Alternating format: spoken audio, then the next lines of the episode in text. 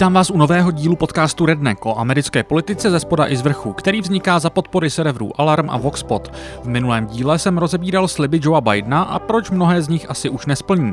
Díl se týkal výhradně domácí politiky. Původně jsem chtěl zahrnout i nějaké zhodnocení zahraniční politiky, ale toto okénko se mi nakonec tak natáhlo, že jsem se mu rozhodl věnovat celý díl. A bude to trochu jiné než obvykle, protože o tom, jak se Joe Biden staví k Evropě, Blízkému východu nebo Číně, i o tom, jestli stažení vojsk z Afghánistánu šlo udělat lépe, ale také obecně o tom, jak se proměnila americká zahraniční politika pod vedením Joea Bidena a jeho ministra zahraničních věcí Anthony Blinkena, jsem se bavil s analytikem Výzkumného centra pro asociace pro mezinárodní otázky Petrem Boháčkem.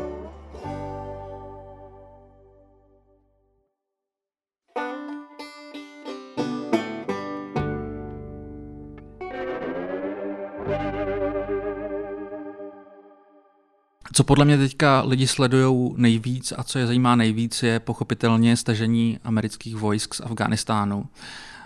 Začal bych úplně jednoduše. Myslíš si, že je dobře, že to Joe Biden dotáhnul?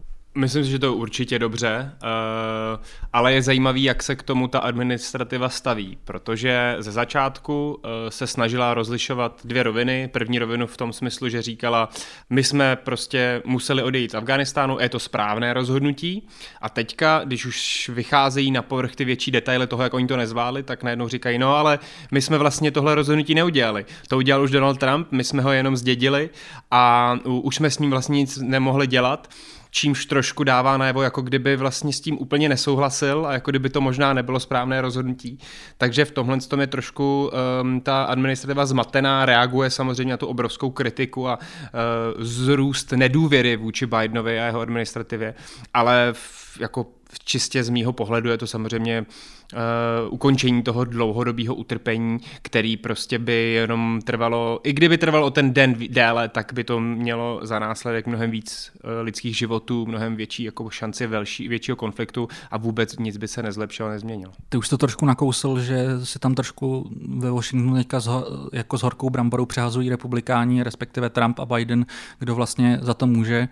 Nastínil se taky, že vlastně šlo o dokonání plánu, který vznikal už během Trumpovy administrativy. A pokud vím, tak Donald Trump se teďka tváří, že teda se snaží vlastně to hrát na obě strany, že teda odchod z Afghánistánu je dobře, ale že to Biden podělal provedením a takhle.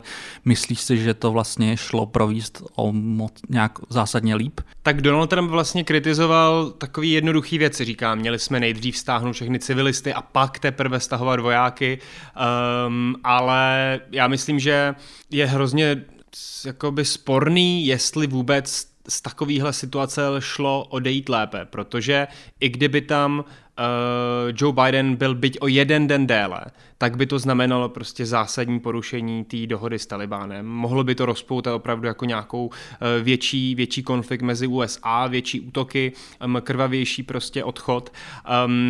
Na druhou stranu asi je relevantní se ptát, jestli Joe Biden neměl věnovat ty první měsíce od jeho nástupu právě přípravám o stažení, aby se to nějakým způsobem zvládlo lépe, ale spíš si myslím, že tohle jsou takový malý detaily, jo?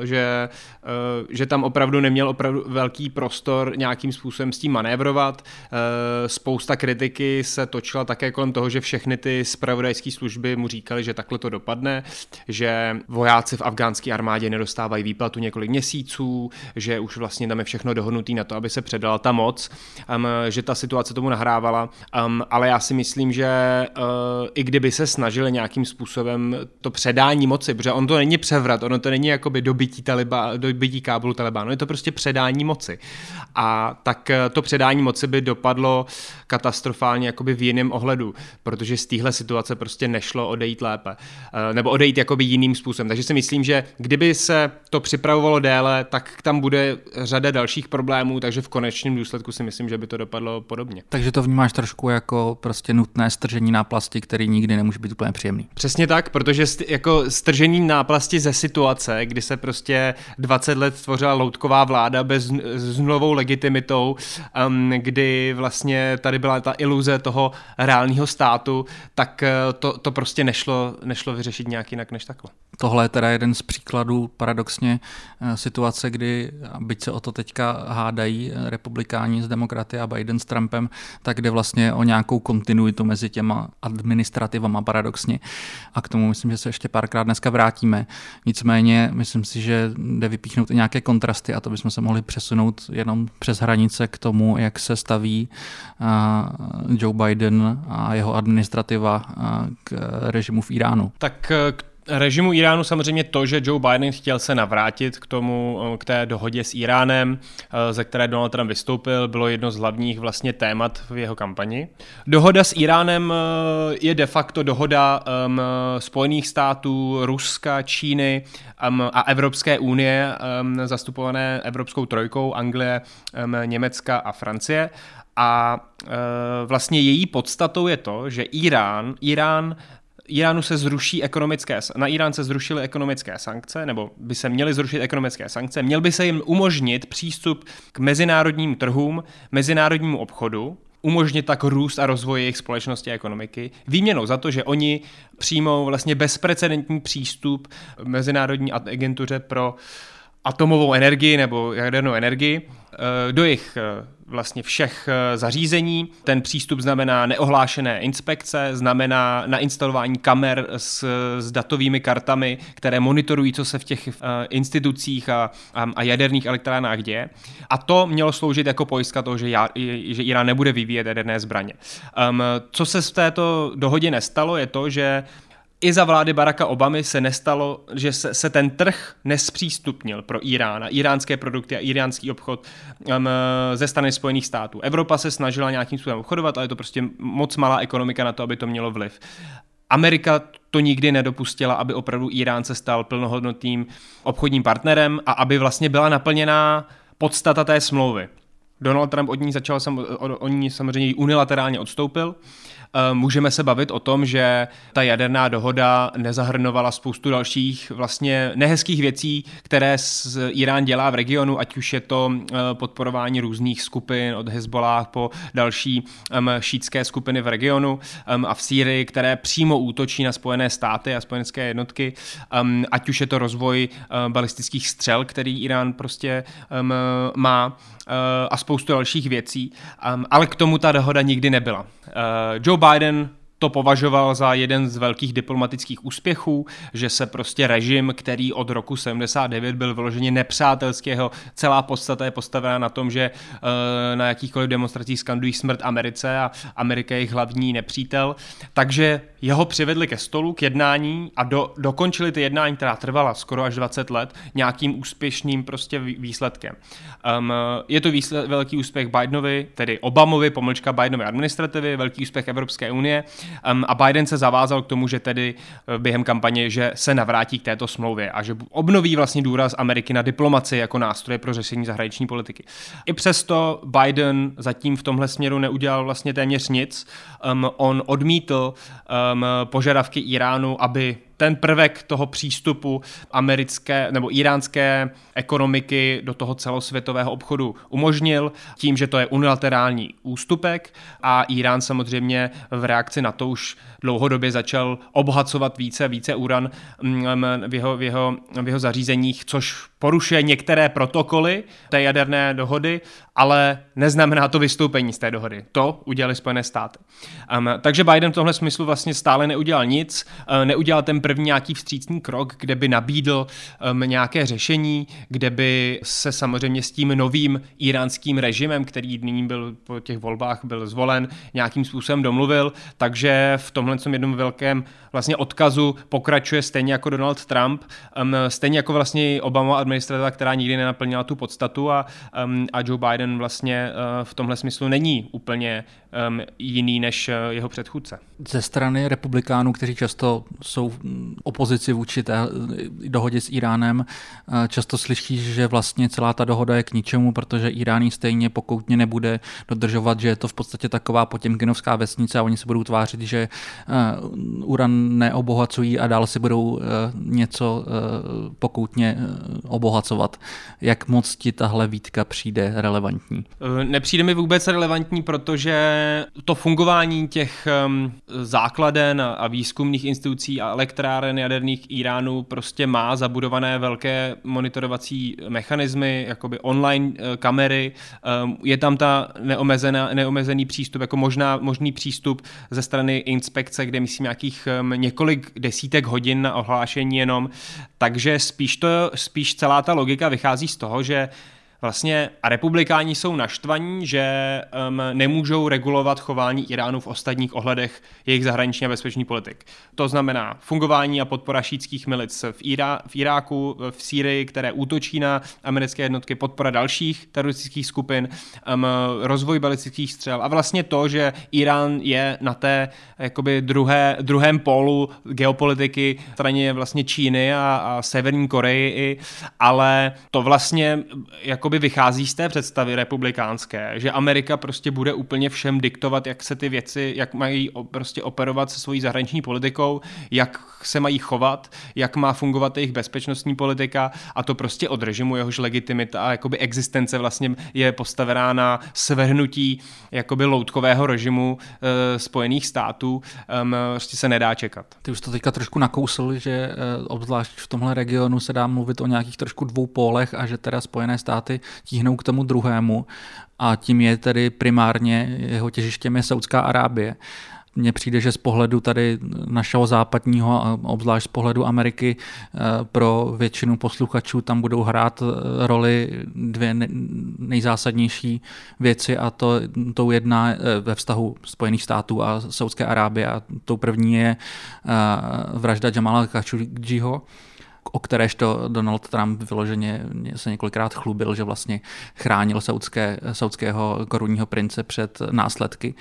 A druhá je teda intervence saudská v Jemenu. A můžeš popsat, jak se postoj Spojených států pod Bidenem v tomhle proměnil nebo neproměnil? Tak proměnil se na rétorické rovině, což je dost typický pro Bidena jako takovýho, jeho zahraniční politice i ve všem ostatním. Ta změna je citelná v tom, jak on mluví o zahraniční politice, o svých cílech, je úplně jiná v tom, co opravdu on dělá. Tím velkým krokem samozřejmě v tom vztahu k Saúdské Arábii bylo zveřejnění té zprávy o tom, že opravdu korunní princ Saúdské Arábie věděl a nařídil tu popravu, když tak můžeme nazvat novináře Khashoggiho to byl, ale zároveň on neučinil žádný kroky vůči Saúdské Arábii, jenom zveřejnil tu zprávu a pak s ní samozřejmě úplně stejně jednal a prodává jí dál zbraně, různé systémy a furt jí považuje za svého strategického partnera v celém regionu. Takže můžeme se bavit o tom, jako k čemu vlastně to zveřejnění té zprávy bylo, když to mělo nulový efekt na americkou politiku a jako efekt nepovažuju to, že byly uvaleny nějaké sankce na nižší úředníky na těch ambasádách. To je jedna rovina. Druhá rovina je, že samozřejmě v otázce Jemenu, kde Spojené státy dlouhodobě podporují Saúdskou Arábii, protože tam de facto jde o konflikt Saúdské Arábie a Iránu, tak se hodně nadějí vkládalo v nového speciálního vyslance Spojených států pro konflikt v Jemenu, který ale od začátku vnímá ten konflikt tak, že to má být vlastně, že má být vyřešen tím, že Irán prostě odejde a jeho přítomnost v Jemenu prostě zmizí, zatímco přítomnost Saúdské Arábie jako souseda tam bude nadále trvat. Tam jsme žádný vlastně posun stále neviděli. Je tady ale možná jedna známka toho, že ten vztah se možná trošičku v něčem mění. A to je, že nedávno byla naplánovaná první návštěva ministra obrany amerického Lloyda Austina do Saúdské Arábie. Bylo to zrušeno bez jakéhokoliv vysvětlení s tím, že tam byly opravdu jenom nějaké problémy se dohodnout na na čase, což trošku jakoby v tom diplomatickém jazyku znamená, že se asi neshodli na tom, o čem budou jednat a jaký vlastně jejich vztah bude. A spousta lidí říká, že ty vztahy se mění nejenom vůči Saúdské Arábii, ale vůči všem zemím v tom regionu, že vlastně neví, co mají čekat od Bidena. Že na jednu stranu Biden mluví o tom, že bude podporovat své spojence, na druhou stranu si nejsou jistí, jestli ta podpora bude podobná jako během Donalda Trumpa, nebo bude menší. A vlastně co vůbec Bidenova politika na Blízkém východě je. A dalším takovým náznakem měnícího se postoje je to, že Spojené státy stáhly svůj raketový systém Patriot ze Saúdské Arábie, stáhly i v době, kdy Saúdská Arábie čelila nějakým raketovým útokům ze strany Houthiů v Jemenu. To bylo vnímáno vlastně poměrně kriticky ze strany Saúdské Arábie, že opravdu neví, na čem teda jsou, jak můžou vnímat Spojené státy jako svého partnera. Takže v něčem přeci jenom jsme pár měsíců do té Bidenovy administrativy, měl toho vlastně docela dost a těch změn je spousta spíš na té rétorické straně, ale něco se tam asi mění a nejsme úplně schopni říct, co. A to možná je vlastně jakoby dost dobře popisuje tu Bidenův přístup, protože on nemá přístup k Blízkému východu, jako měl Bush v rovině intervencí a přímých zásahů, ani jako Obama, že by ho ten region vlastně jakoby skoro nezajímal, ale vlastně ani ne jakoby Trump na základě nějakých jakoby vlastně až klientských vztahů s těmi některými režimy a ad hoc reakcí, ale v něčem furt drží tu tradiční americkou pozici. Saúdská Arábie je stále spojencem, nevíme, jak moc ten vztah bude rozvíjet. Irán je stále tím nepřítelem, vůči kterému se nedělají žádné ústupky a Izrael je tím největším partnerem v regionu, na čemž se prostě nezměnilo vůbec nic ani během té eskalace poslední mezi Palestinou a Izraelem, kde vlastně Biden dlouho čekal, než se vyjádřil k tomu celému konfliktu a pak jsme viděli úplně vlastně stejnou reakci, kterou jsme viděli už během posledních 10 let, že Amerika prostě jasně stojí za Izraelem a jenom v nějakých ohledech samozřejmě řekne, je potřeba podporovat rozvoj Palestiny, ale vlastně nenechává pochyb o tom, že tím hlavním garantorem bezpečnosti a finanční a hlavně vojenské podpory pro Izrael a ten je první pro ní před Palestinou. Takže bys v podstatě řekl, že Joe Biden je v tom, co jsme zatím probrali, takovým trošku vyřazením do neutrálu nějaké mediánové americké zahraniční pozice, která je taková nemastně na slaně mediánová. Medián je asi dobrý slovo, myslím, že prostě jede na nějaké setrvačnosti celého amerického zahraničně bezpečnostního aparátu.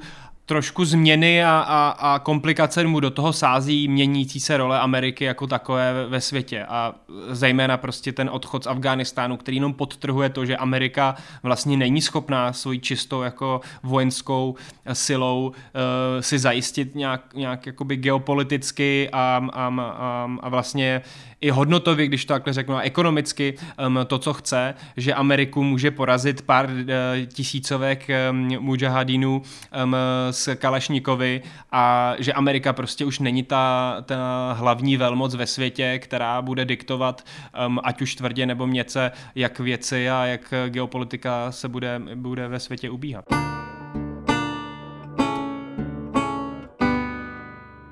My se teďka přesuneme trošku do jiného regionu, a to sice do Evropy. A mně přijde, že by spousta lidí mohlo připadat, že se vlastně trošku oproti Donaldu Trumpovi teďka Bidenova administrativa orientuje daleko pozitivní směrem k Evropské unii a daleko více ostře vymezuje vůči Rusku. Přijde ti, že to takhle vůbec jde říct, nebo je to daleko komplikovanější? Je to trošku komplikovanější.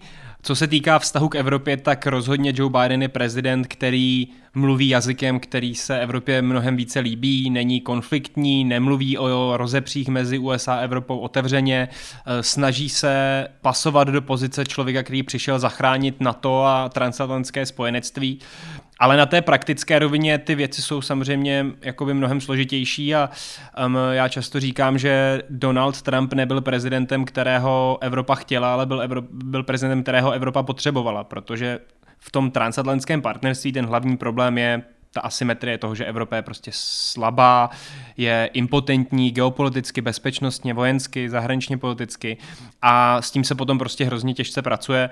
Ale Joe Biden samozřejmě dělá hezké kroky. Myslím, že je přesvědčím jako atlantistou a věří v to spojení, ale v to spojení, jak bylo vždy dříve. A to tak, že Evropa je prostě, nechci říct úplně jako kolonií, jo, ale je takovým tím mladším, slabším bratrem Spojených států, zajišťuje jejich bezpečnost, říká jim, jak se mají chovat ve spoustě geopolitických oblastech a vede to na to a i celou vlastně bezpečnostní diskuzi, protože má ty vojenské schopnosti.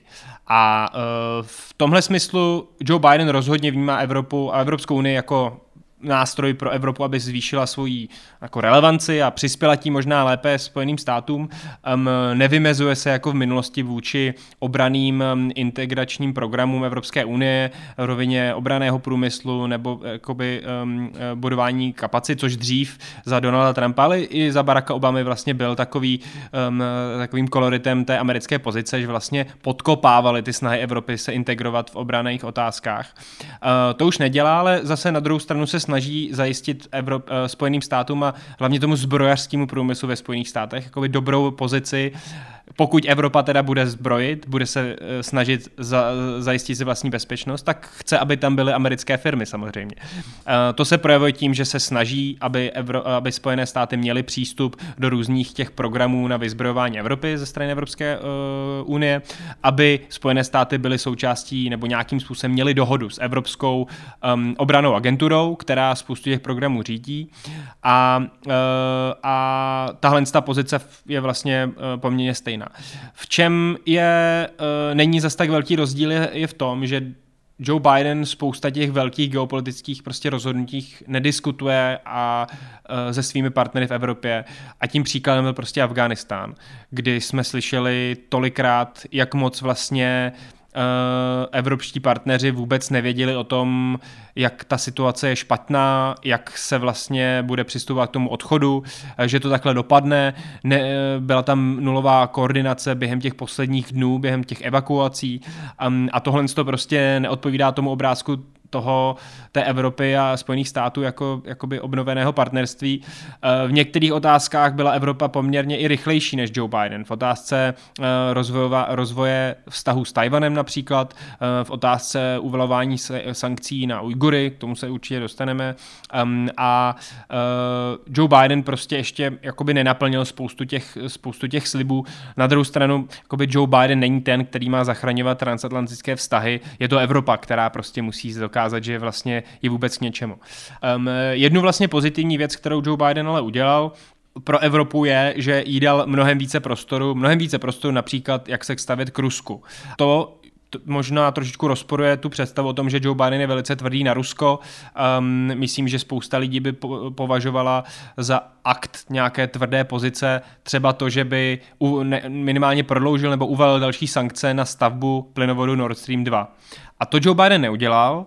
On při uvalování sankcí nových za otravu Navalného, za eskalaci vojenského cvičení na hranicích s Ukrajinou, které proběhlo na jaře, a za kybernetické útoky uvalil takové vlastně obecné sankce na Rusko, kde vyjmenoval spousta těch věcí a vypadalo to, že vlastně to je poměrně tvrdá pozice. Ale v těch možná jakoby důležitějších geopolitických krocích se rozhodl neuvalit sankce za stavbu Nord Stream 2, což já vnímám tak, že si řekl, tohle je evropská otázka, to si musí oni vyřešit sami mezi sebou a my do toho nemáme co zasahovat, což mi v něčem jako opravdu dává smysl. Také potom stáhnul americké lodě, které pluly do Černého moře, aby nějakým způsobem posílili a odstrašili Rusko během jejich jarního velkého cvičení, které vlastně vyvolalo spoustu obav. Stáhnul je a čekal, co Evropa udělá. Pokud máme jako Evropa, jako Evropskou unii, neudělala nic. Naštěstí zaskočila Velká Británie a ta poslala nějaké lodě do Černého moře jako nástroj zastrašení, ale určitě bych to nevnímal tak, že Joe Biden je prostě nějak vyloženě tvrdý na Rusko. On vlastně dělá ten základ, takové to možná až minimum v otázce prostě uvalení sankcí, což on vlastně musí, protože celá ta kampaň předchozí a útoky demokratů na Trumpa vlastně byly založené na tom, že je nakloněný Putinovi, že vyhrál volby jenom díky dezinformacím Ruska a tak dále, a oni prostě nějakým způsobem aspoň jakoby symbolicky museli se proti Putinovi vymezit, ale myslím, že jinak pro Joe a Bidena to není úplně téma. Diskutoval se častokrát o tom, že pro něj bylo na jaře třeba důležitější, než uvalit další sankce na Putina, aby Putin vystoupil na jeho summitu o klimatické změně.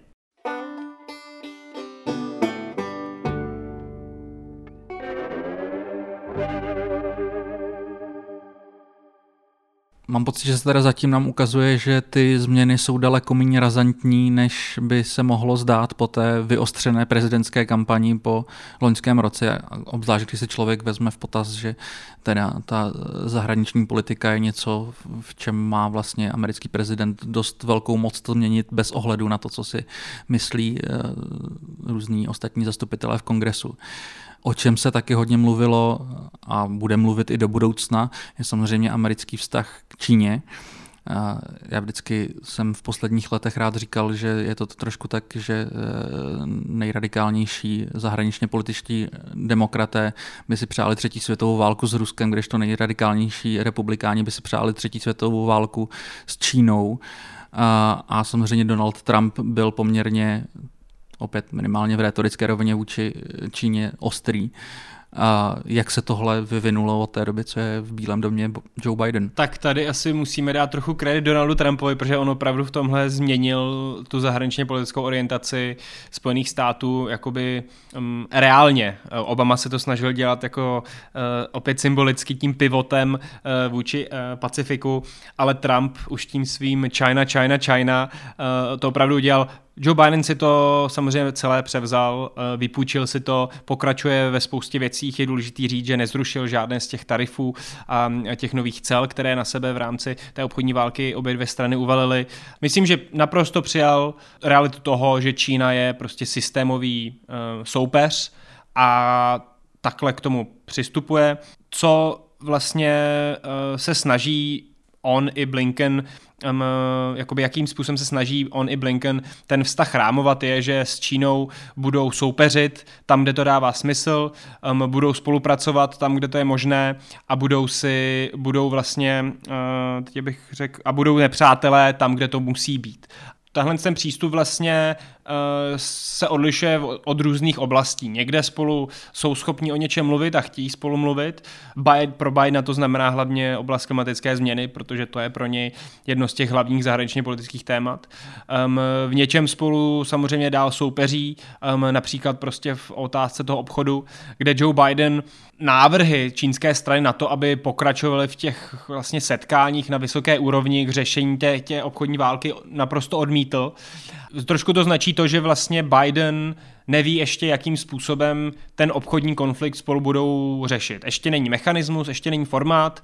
Myslím, že nějakým způsobem prostě bude muset dojít nějaké jako vlastně opravdu velké komprehenzivní smlouvě, která ty vztahy bude řešit.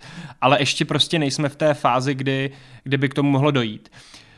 A to trošku souvisí s tou další oblastí, kde spolu vlastně víc a víc soupeří, tak je to nejenom geopolitika, ale vlastně i technologie a kontrola dodavatelských řetězců, což se stává tím jako hlavním krokem. V tomhle smyslu se ta politika jakoby v těch hrubých obrysech neliší od Donalda Trumpa. Čína je nepřítel, musíme s ním něco dělat, a liší se v tom vlastně řešení. V tom, kdy Donald Trump chtěl to řešit všechno na té velké úrovni, protože on dokázal přece udělat tu nejlepší dohodu, jako ten slavný dealmaker, kterou vlastně vůbec neudělal, tak Joe Biden možná dělá víc nějaké menší a konkrétní kroky, ať už je to v otázce ochrany prostě různých technologických firm, snahy o jejich jako kontrolu, ať už jsou to firmy různě v Asii, tak to se mu v nějakém smyslu vlastně daří. A další tím jakoby důležitý aspekt je, že on se snaží prostě využít ty spojence v tom regionu.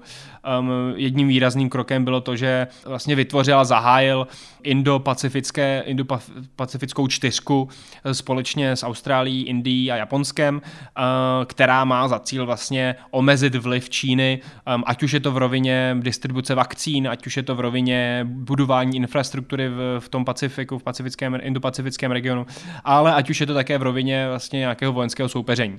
Přišlo by ti teda fér to shrnout tak, že v podstatě by šlo říct, že zatímco obě ty administrativy, jak Donalda Trumpa, tak Joea Bidena, vnímají Čínu jako výrazného soupeře, tak Donald Trump celé to soupeření rámoval spíš jako nějaký boj o tom, kdo bude jako na vrcholu té globální pyramidy velmocí, zatímco Joe Biden to vnímá, řekněme, daleko víc multilaterálně. Já jakoby v nějakém smyslu bych s tímhle souhlasil, ale já si nejsem jistý, jestli vlastně Joe Biden jako člověk vlastně té staré generace, který je přesvědčen o tom, že Amerika prostě je nejlepší zemí a je vlastně představitelem toho amerického excepcionalismu.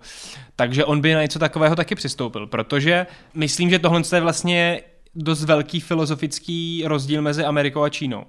Myslím, že pro Ameriku bude strašně těžké se vyrovnávat s tou svojí pozicí, kde už nejsou tou určující velmocí. A probíhá nějaká vlastně reflexe toho v kontextu odchodu z Afghánistánu, v kontextu toho, že ty jednání s Čínou jsou třeba prostě mnohem, jakoby, řekněme, otevřenější a tvrdší. A vlastně nejsem si úplně jistý, jak se Spojené státy jako takové, zahraniční politika jejich s tím vyrovná. A rozhodně si nemyslím, že k tomu vyrovnání dojde během vlády Joe Bidena.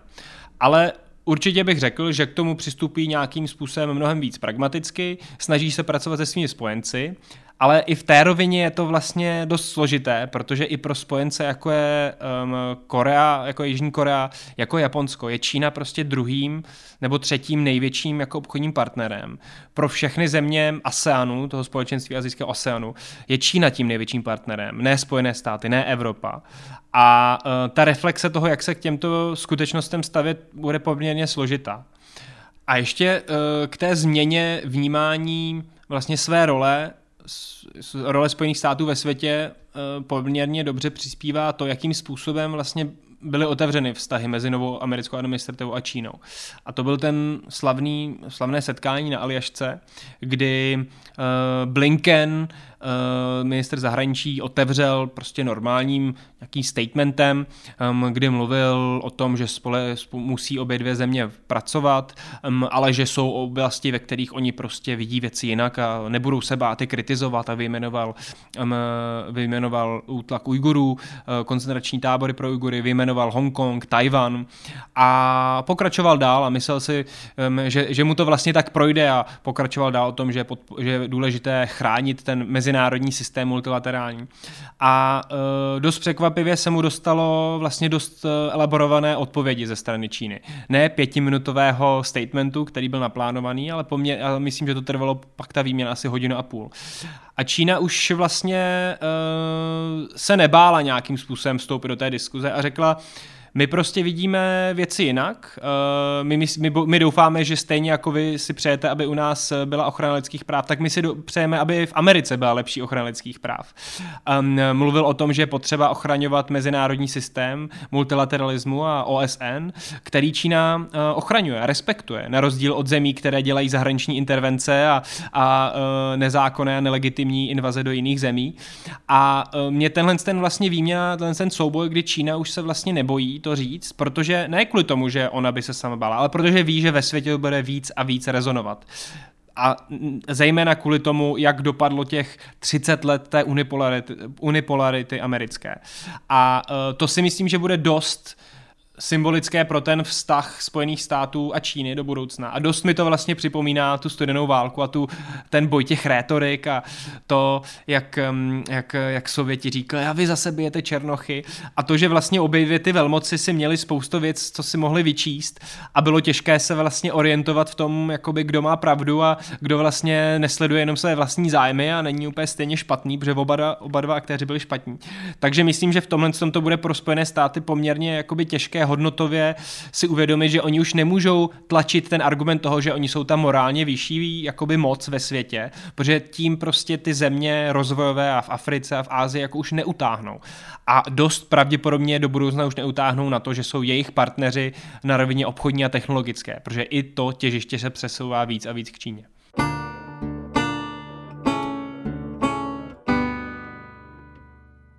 Já mám pocit, že se tady zase pro jednou ukázalo, že teda přes ty mediální a rétorické kontrasty tady opět je daleko větší, řekněme, kontinuita mezi Donaldem Trumpem a administrativou Joea Bidena, že jde víc o nějaké zahlazování určitých detailů, ale myslím si, že tady víceméně poslední otázka, na kterou bych se chtěl zeptat, bude přece jenom trošku kontrastnější, a to sice vztah k Číně v otázce, které už si nakousl, a to sice klimatické změny, protože to mám pocit, že přece jenom je věc, co řekněme není úplně, respektive nebyla nebo není parketa Donalda Trumpa, zatímco opět alespoň v rétorické rovině Joe Biden se snaží zasadit zjevně o to, aby tam nějaká ta spolupráce byla.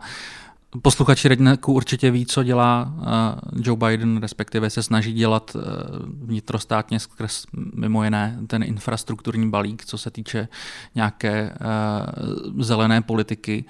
Nejenom ve vztahu k Číně, ale jak se tohle proměnilo v té zahraniční politice, která je v tomhle samozřejmě taky důležitá. Tak tím hlavním krokem bylo přistoupení k Pařížské dohodě, k tomu, že Joe Biden chce, aby Spojené státy znova táhly tu diskuzi o klimatických změnách, ale myslím, že tam bude úplně tím nejdůležitějším pro Spojené státy to, jakým způsobem se vypořádají s Čínou, jako teďka tím největším znečišťovatelem.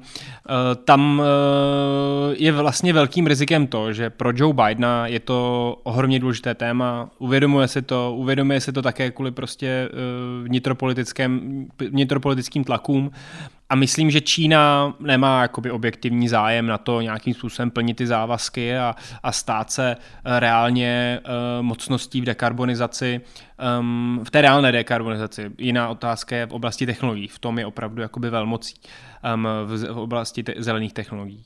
Tím rizikem je, že myslím, že Čína bude Joe Bidena se snažit k tomu trošku zneužít a chtít prostě různé jiné politické ústupky, zahraničně politické, geopolitické ústupky ze strany Spojených států výměnou za to, že bude například proaktivnější, bude plnit nějaké požadavky v oblasti dekarbonizace. Myslím, že to bude tou jednou velkou výzvou, které Joe Biden bude muset v otázce klimatické změny čelit. Já už jsem to zmiňoval v otázce Ruska, kdy on prostě se mluvil o tom, že on k nějakým těm tvrdým krokům vůči Rusku a k tvrdším sankcím nepřistoupil, protože potřeboval, aby mu Putin přijel na summit o klimatických změnách. Čína z jedné strany toho může využívat k získání politických ústupků, a v druhé rovině je také to, že Spojené státy jako rozvinutá země vstupují do té debaty a chtějí po Číně jako zástupci de facto rozvojových zemí, aby dekarbonizovali, aby dělali velké ústupky za něco, co reálně za poslední 200 let napáchaly ty západně rozvinuté země. A tam je vlastně z hlediska globální politiky dost nedořešená věc, která se týká takzvaného sdílených, ale rozdílných zodpovědností. Princip, který říká, oba dvě země máme sdílenou vlastně zodpovědnost za stav klimatu, ale jinou zodpovědnost, protože historické emise mluví ve prospěch jako de facto nebo v neprospěch západu, a ten by se měl samozřejmě na tom podílet více. A jak se tohle přesně přeloží do těch jakoby konkrétních politik, konkrétních mezinárodních dohod a konkrétních investic rozvinutých západních zemí do těch nezápadních regionů, aby oni snižovali emise, je prostě nedořešená věc a velká komplikovaná otázka v rámci pařížských dohod a v rámci všech dalších dohod. A pokud vlastně Čína se bude stavět do té pozice ochránce zájmů rozvojových zemí, tak bude moc hrozně jednoduše tlačit Spojené státy do kouta a říkat, co po nás vlastně chcete, vždyť vy jste tím hlavním problémem, který tady je. Vy jste měli možnost se rozvinout a dosáhnout blahobytu, a teď po nás nám neumožníte rozvinout si náš vlastní blahobyt. A tohle jsou vlastně věci, které hrajou systematicky proti Joe Bidenovi, aby prosadil něco ambicioznějšího. A tou další věcí je samozřejmě to, že on, aby nějakou takovouhle politiku, aby tlačil Čínu k něčemu, mohl prosazovat, tak by musel mít zameteno před svým vlastním prahem a musel by navést Ameriku na ten opravdu jako realistický nějaký plán dekarbonizace, což se mu skrz infrastrukturní balíček prostě jakoby vůbec nepodařilo. Můžeme se bavit o tom, co tam všechno je de facto jen tak na oko, kolik věcí tam jsou prostě nekonkrétní, spousta těch různých financí na rozvoj nových dekarbonizačních technologií jsou jenom na různé demonstrační projekty a tak dále.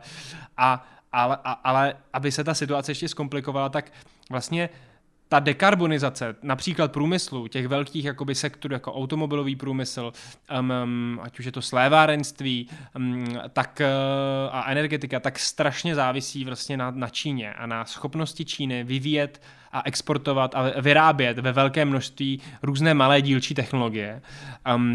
Ať už jsou to baterie, na které mají napojeny prostě využívání jako 80% těch požadovaných surovin ze světa.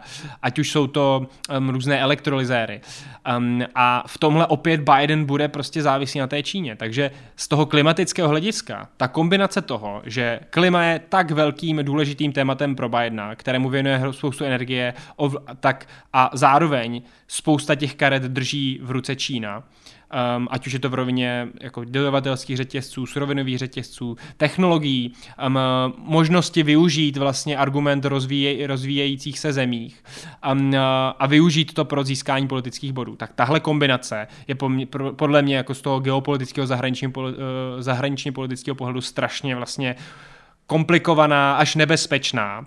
A myslím, že Joe Bidenovi jakoby ještě hodně zatopí a tu celou jeho agendu zelené politiky mu buď zkomplikuje, nebo to bude mít za efekt to, že pro Joe Bidena zelená politika zůstane čistě jenom jakoby otázkou rétoriky, velkých hezkých vzletných summitů a mluvení a zůstane bez jakékoliv reálné substance.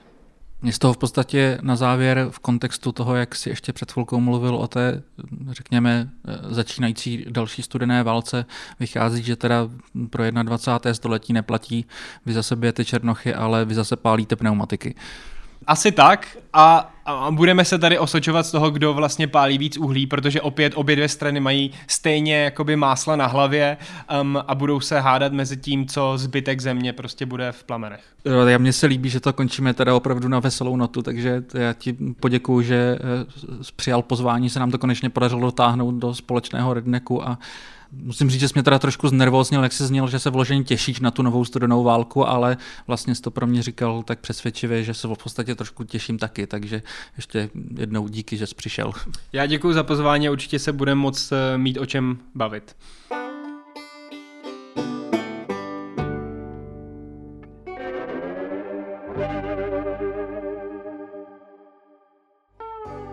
Na závěr bych vás chtěl jako vždy vyzvat, abyste se přihlásili k odběru mého Substacku, který najdete na adrese redneck.substack.com. Tam mi můžete psát feedback, což můžete udělat stále i na facebookové stránce podcastu, kterou najdete pod zkratkou rdnck, nebo na mailu schneider@a2.cz.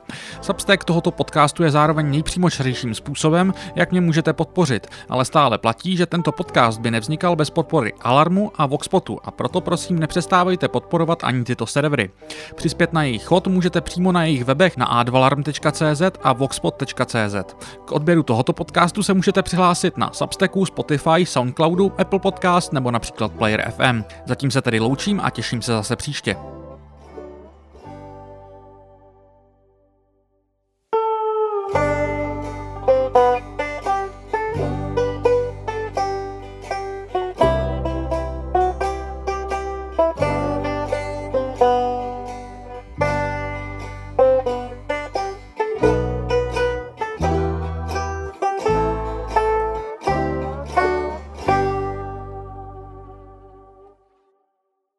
Budou se hádat mezi tím, co zbytek země prostě bude v plamenech.